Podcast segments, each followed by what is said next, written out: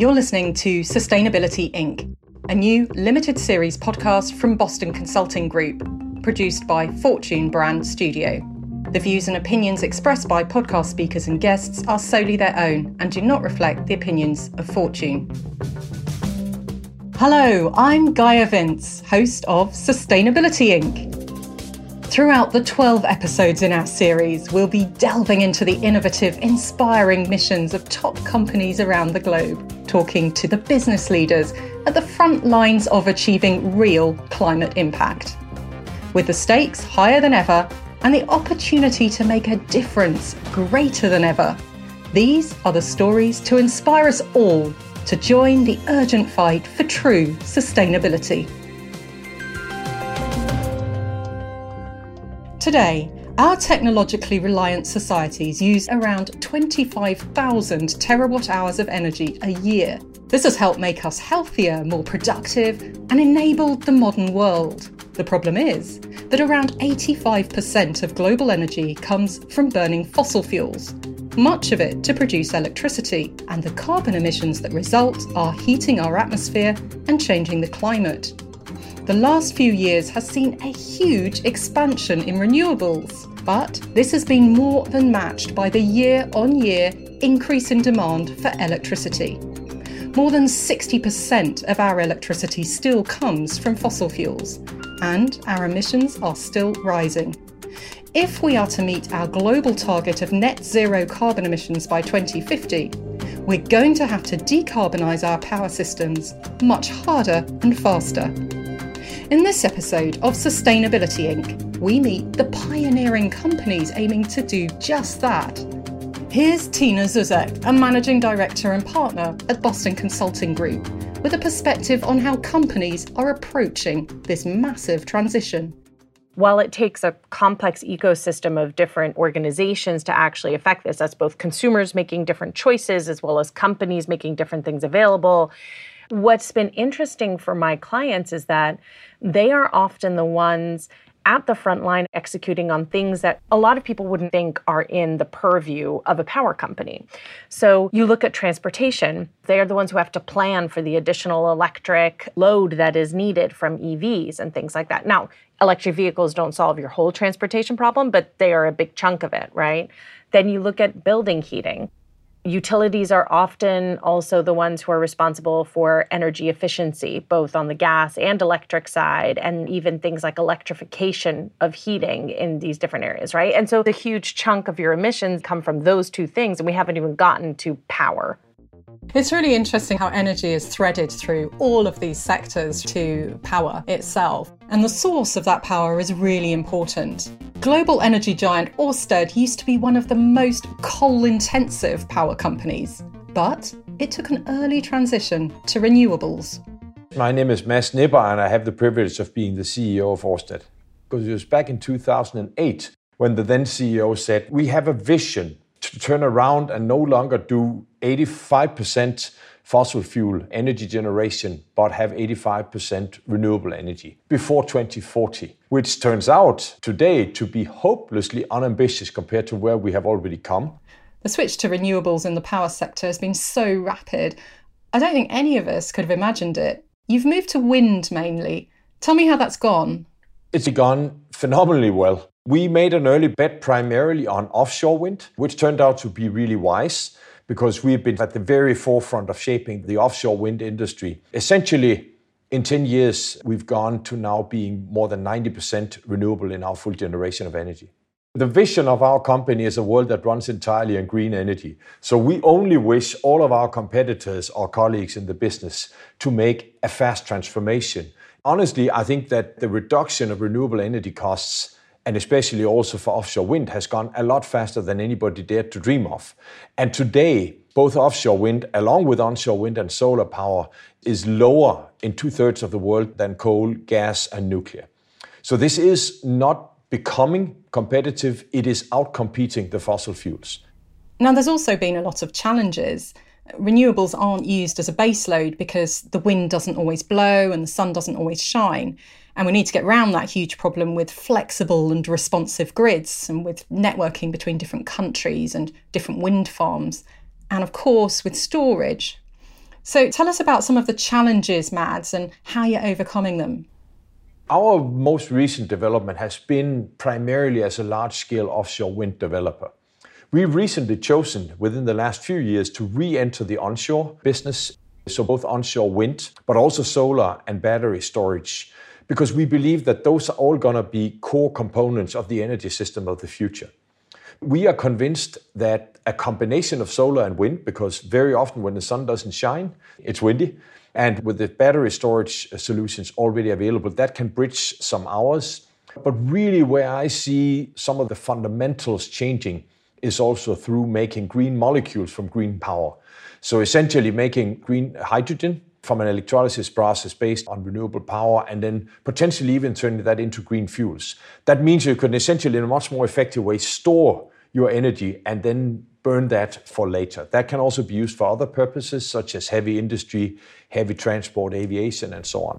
The combination of the multiple technologies, along with smarter grids, I'm sure we can overcome and get to fully carbon-free grids within a decade's time or so. There will be challenges. I mean, the fundamental capability in our organization was primarily in coal and gas. And that meant, obviously, we needed to say goodbye to many people. We needed to build entirely new capabilities. We needed to build new supply chain relations.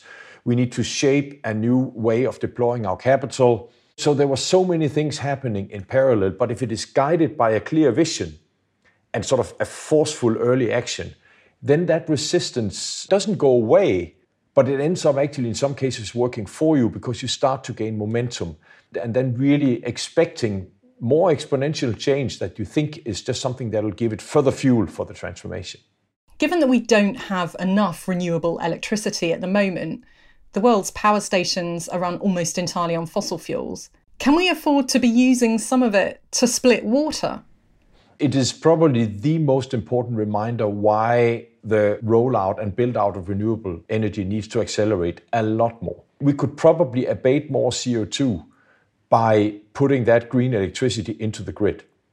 But the price we're paying is that we won't prepare, we won't be ready to scale hydrogen whenever that capacity is ready. So we need to get going. And it won't be hundreds of or thousands of gigawatts by 2030.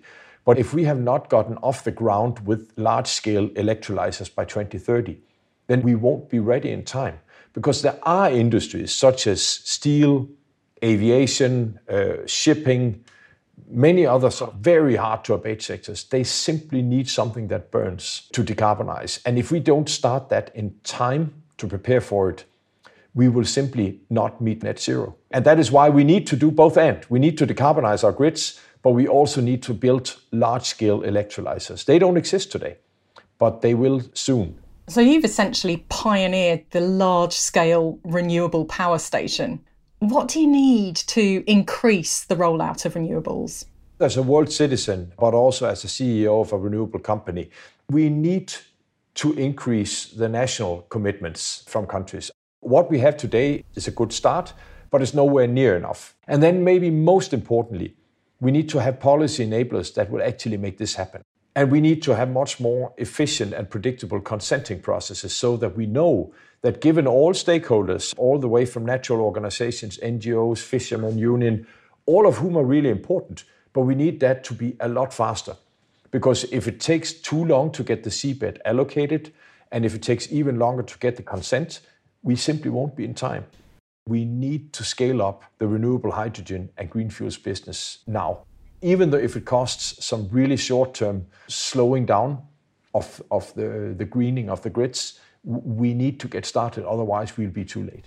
So apart from having a vision of a world that runs entirely on green energy, another really important part of what we do, apart from continuously creating value for our shareholders and earning money to redeploy in a faster transformation, it is to be a catalyst for change. For us, showing the world what can be done, being an inspiration for others. What Ørsted has done is inspiring others, but it can be daunting. What about other companies who are looking to decarbonise their operations? Tina, how should they go about that? companies can do a lot of things, but it's not just about what they have to do themselves, but also thinking about their supply chains. It's not enough to say we're using renewable energy for our data centers and we have LEED certified buildings. All of that is wonderful and great. But for different companies, you'll actually see that a lot of their emissions are coming from their supply chains. And so now it's a question of how do you build in, say, green procurement practices? How do I actually have carbon as an element of how I make my supply chain decisions? When I have a huge array of small suppliers, how do I work with them to help them figure out their own green strategies and help them develop? It's not an overnight thing, but it's an evolution. And a lot of companies have already started down that path.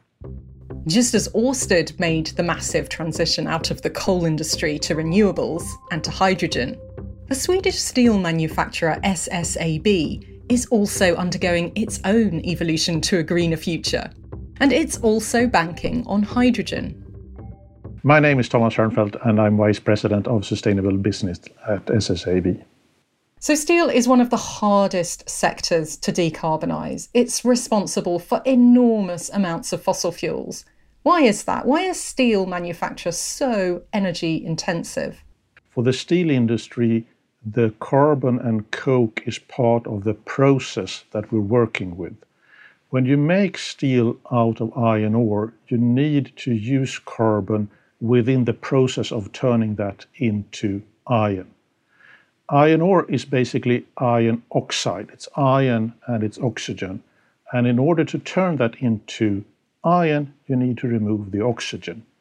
And since the blast furnace was invented in 1300-something, that has been done with carbon in the form of coke. And what happens then is that the oxygen in the iron ore moves to the carbon and forms CO2 as a byproduct, and we're left with the iron, which is what we want to do. So for every ton of iron that you make with a process that is commercially available today, you get at least 1.5 tons of CO2 as part of the deal. We realized rather quickly that we need to leave the current way of doing things and we need to reinvent the steelmaking process. Basically what we want to do is to leave the carbon in the ground and use other methods of making steel.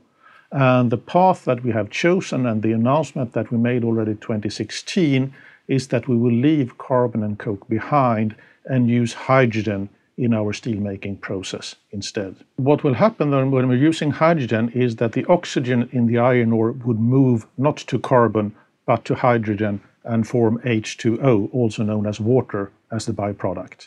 And the interesting thing is that we can also use the fact that in this country we have a virtually CO2-free power grid so that we can use electricity to make hydrogen out of water with electrolysis. Hydrogen that we then put into our process and then we get the water back as a byproduct again. Hydrogen is an excellent fuel source because when you burn it, almost all of the waste is nice clean water. There are no carbon emissions. The trouble is, almost all of the hydrogen produced today is made from fossil fuels. So even if burning hydrogen is clean, making it isn't.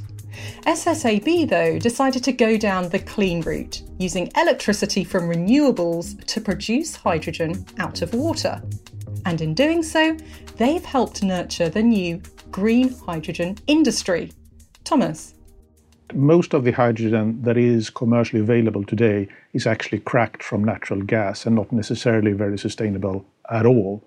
And there is a lack of green hydrogen in the world. And when we have completed our project, we will have increased the world production of green hydrogen by thousands of percent. And we're also promoting the use of renewable energy sources, because one thing that is typical for both solar power and wind power is that it's variable and it's hard to control, which means that sometimes you will run into an issue where you have actually higher production of electricity than you can use, and vice versa.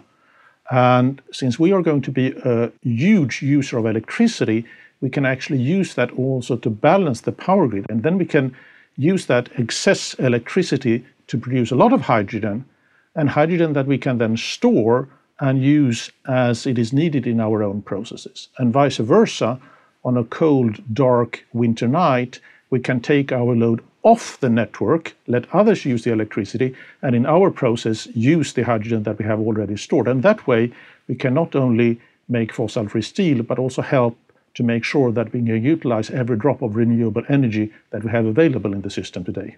What's the main source of the hydrogen that you're producing? We are using the Swedish power grid that we have today, which consists of basically hydropower, wind power and nuclear power, and the share of wind power is increasing as the amount of electricity generation is being increased in Sweden. And this is so exciting because there are a lot of hydrogen projects around the world, but as you say, they generally sound good on the surface, but when you look into them in any detail, they're not actually that green. So tell me why you made this decision to get involved in truly green hydrogen. The steel industry makes up 7% of the global CO2 emissions, and at SSAB we are admittedly the biggest single CO2 emitter in Sweden with 10% of the Swedish CO2 emissions, and that is something that we want to change. We are already today one of the world's most CO2 efficient iron ore-based steel producers, but sometimes being the best just isn't good enough. We still have a significant environmental impact, and that is something that we want to change. We're not talking about reducing CO2 emissions here. We're talking about getting down to zero. We will have no Scope 1 emissions. We will have no Scope 2 emissions. We will make steel without fossil CO2 emissions. We're not talking about introducing this gradually and trying to improve today's processes, but we're really talking about closing down our existing blast furnaces and replace them with new technology. As we approach 2026, which is the year when we have announced to our stakeholders that we will have fossil-free steel available on a commercial scale, as a commercial product on commercial terms. This is so exciting. I mean, we're changing an industry that has been using basically the same process for 1,000 years. And just seeing what we can do and how we can get others on board and seeing the interest that is out there, not only from customers, but from the society in general, from other types of stakeholders. It is really, really fun. Steel is just one hard-to-abate industry, making decarbonisation a priority. Companies globally and across all sectors are making the transition. Here's Tina from BCG on the reasons behind the shift. It's because there's a complex array of stakeholders that are involved here. Consumers are demanding in some cases that they have cleaner options, and sustainability can actually be a business opportunity.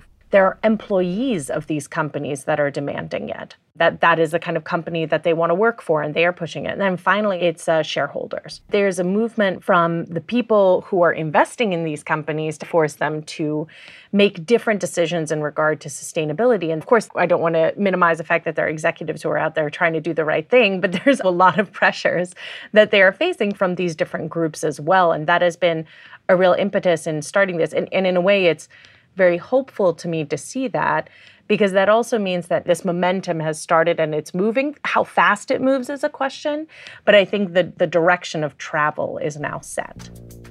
Now that companies know what path to take, how do they afford it? Citi has created whole ecosystems to support this seismic shift to sustainable business practices. We spoke to Val Smith, Citi's Chief Sustainability Officer. So Val, in the world of finance, investing in green, sustainable companies makes a lot of sense in terms of financial risk, doesn't it? We have a massive decarbonization effort ahead of us, all of us do. And there's advisory and finance that will be required for that. So that's the first opportunity here.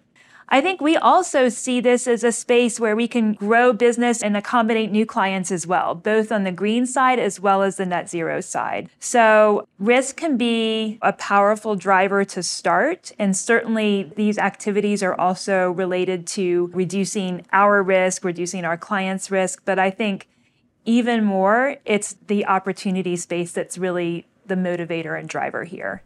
Now, a lot of companies need green loans, and this sort of finance, because it's still fairly new, is slightly more complicated than traditional banking.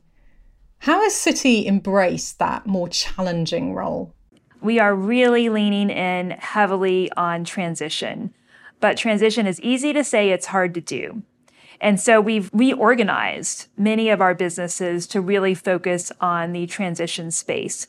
We started with the establishment of a sustainability and corporate transitions team within our banking group. And most recently, we merged together three different business lines, our energy team, our power team, and our chemicals team, into a natural resources and clean energy transition group that are dedicated to helping our clients in the energy space, in the power space, in the chemical space to transition. That will be through a combination of strategic advisory, really bespoke engagement and advisory with our clients. The transition to net zero is, it's a monumental lift. It's the lift not just of our era, but generations before it, generations to come.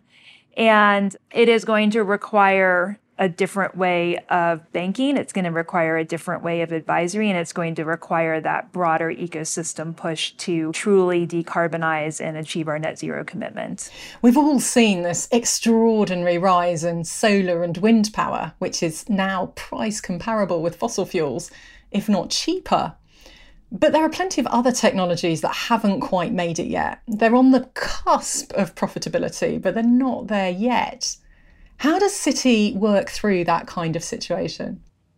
I think for the power sector, as you mentioned, there's already incredible progress in terms of decarbonizing the power sector. We know, for example, that renewables to truly decarbonize may need to be packaged together with some kind of battery storage. So I think battery storage is another technology that is starting to feel tried and true and starting to feel like it's an accepted part of the journey and a part that can be developed today.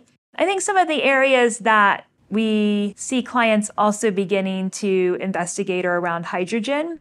There is a race on, and we do need to accelerate the rollout of all of these technologies and to decarbonise much, much faster if we're going to meet our net zero goals by 2050. So what would help the finance industry in terms of rolling that out quickly?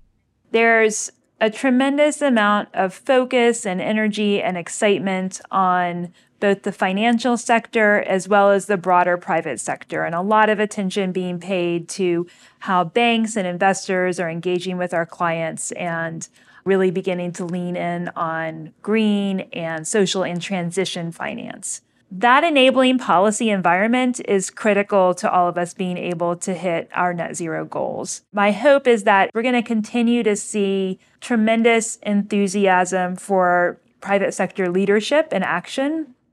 But I think in the private sector, we also need to make sure that we're helping to create a supportive environment for those public policy developments to also happen and for the negotiators who are going to hammer out the next agreement, the next Paris rulebook. So Val, what's the next green trend that finance is chasing at the moment? Rather than focus on trends, I prefer to sort of focus on the pretty deep implementation that has to come out of the net zero commitments that you're seeing in the market. The reporting that needs to begin to flow out of those commitments so that we can understand where companies are in terms of their own net zero journeys. There are other critical ESG issues that we can't forget about while we are accelerating toward this decarbonization. Those include some of our social finance goals, such as access to energy, access to basic infrastructure. Those include the fact that we also need to be firing on all cylinders to make sure that we are protecting biodiversity through our financing. So, Tina, if we look at the opportunities for companies that decarbonize, what's the advantage of being an early adopter? If you can figure out ways to use less fuel or less energy, there's actually a good business argument to be made. There is also an incentive in terms of being a first mover can actually be a business opportunity. There is value in being the person in the market now, especially if you're a consumer-facing company, to say, this is the green option. Many people want to buy a greener option. They want to feel like they're doing something good for the environment. Also, there's a branding benefit. I want to specify that not all markets are equal here on how much they care about that, but there are others that do, and that it can actually help attract and retain different kinds of talent. Some of these greener options are just on the cusp of being developed. These are the new innovations and technologies that will power our clean energy world. And one of the most exciting is being pursued by EVA, a global geothermal company. My name is Daniel Mölk. I'm the country manager for Germany and one of the managing directors of our German entity. Robert Winslow, based in Berlin. My job title is Executive Vice President. Now, most power around the world is still generated using fossil fuels. And to decarbonise, obviously we have to move away from using fossil fuels. And EVA looks at the source beneath our feet, which is a fascinating concept and really has huge potential. Daniel, can you explain exactly what it does? Until EVA came on the map, geothermal industry was producing geothermal brine or geothermal fluid from an existing aquifer. So the original idea was, could some of those old oil and gas wells be used, perhaps connecting two of them together to make some sort of closed-loop system? What you need to develop conventional geothermal projects, you need to fulfill three conditions. You need heat, you need water in the subsurface, and the combination of both needs to be in a depth that you can drill into economically and produce. That is a great technology, but on the land map, there are limited areas where it can be used. We mine the geothermal heat without the need of water being present in the subsurface. Below our feet, there is always temperature. It can vary based on how thick the crust is and the temperature gradient, but the heat is always there. So what our intellectual property and know-how in the company is how to build a very deep radiator that picks up heat only in a closed system from the subsurface and produces this up to surface without the use of additional power that needs to be put into the system. So we don't need pumps. In theory, we could produce the heat without being connected to the grid. Obviously, we want to be because we want to supply power. But the technology is the drilling into a good formation at depth. It's amazing. Is it actually different from a heat pump? The big difference is to circulate a fluid down through the closed system, you need the pump on the surface to pressure the fluid down. There it can pick up the heat and travel back. Because we pick up so much heat with this massive radiator that we drill, the difference in inlet and outlet temperature are big enough that the system circulates on its own, that the heavy cool water column drifts down and the lighter heated up water column drifts up to surface on its own. That's the main difference between a conventional heat pump or a very shallow radiator and our big scale subsurface radiator that we drill. We drill down vertically to our target formation and we fan out this one big wellbore into 12 what we call laterals, horizontal drills. So we go down vertically and then we move horizontally 12 times in one direction, and we do this twice and we connect those horizontal wells at the toes to each other, and that creates 12 closed loops in the surface. All the fluid travels down in one big well, fans up into 12 laterals to pick up the heat, travels back to those laterals, gets collected into another big vertical wellbore and then moves to the surface. And this is all closed. We have steel pipes and everything securing the vertical part.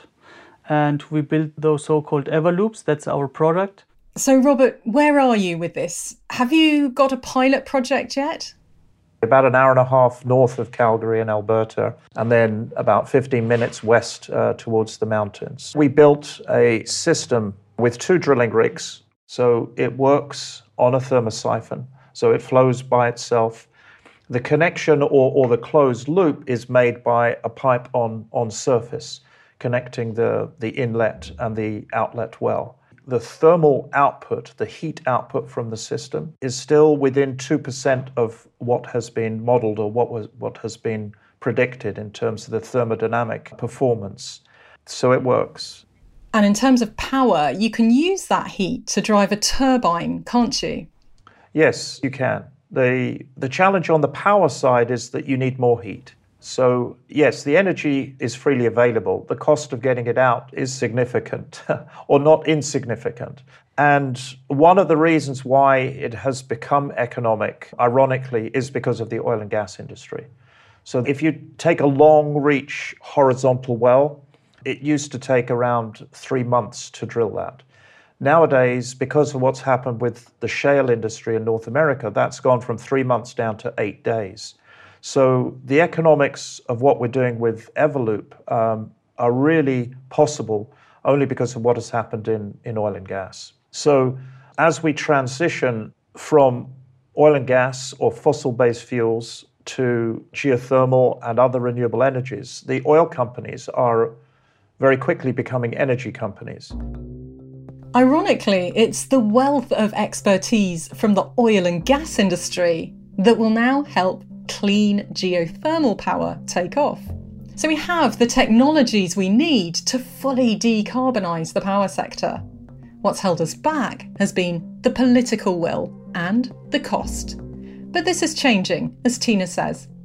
Most of the technologies in place that we need to do most of the decarbonisation already exist today. Sometimes it's a question of when these technologies come down the scale curve, but what you see in these cases now, you actually have renewables that are at par, even cheaper than conventional fuels. One of the ones that I've been thinking about a lot is actually synthetic fuels and what we can do in terms of sustainable fuels for aviation. And that is a sector that is going to be really, really hard to abate. And some of the innovations that we're looking at in terms of synthetic fuels that are sustainable, that are clean, that can be cost effective, I think are going to be really, really important. We still have a very long way to go to decarbonise our fossil fuel reliant power systems and achieve net zero carbon emissions by 2050. But the plunge in cost of renewables and the speed at which they're being rolled out is impressive and hopeful. As we've heard, companies can prioritise clean energy, and they must. Sustainability, Inc. is a Boston Consulting Group podcast produced by Fortune Brand Studio without the participation of the Fortune editorial staff. Join us next time when we'll be discussing the exciting leaps being made in the realm of product end-of-life care, from the circular economy to molecular recycling technology.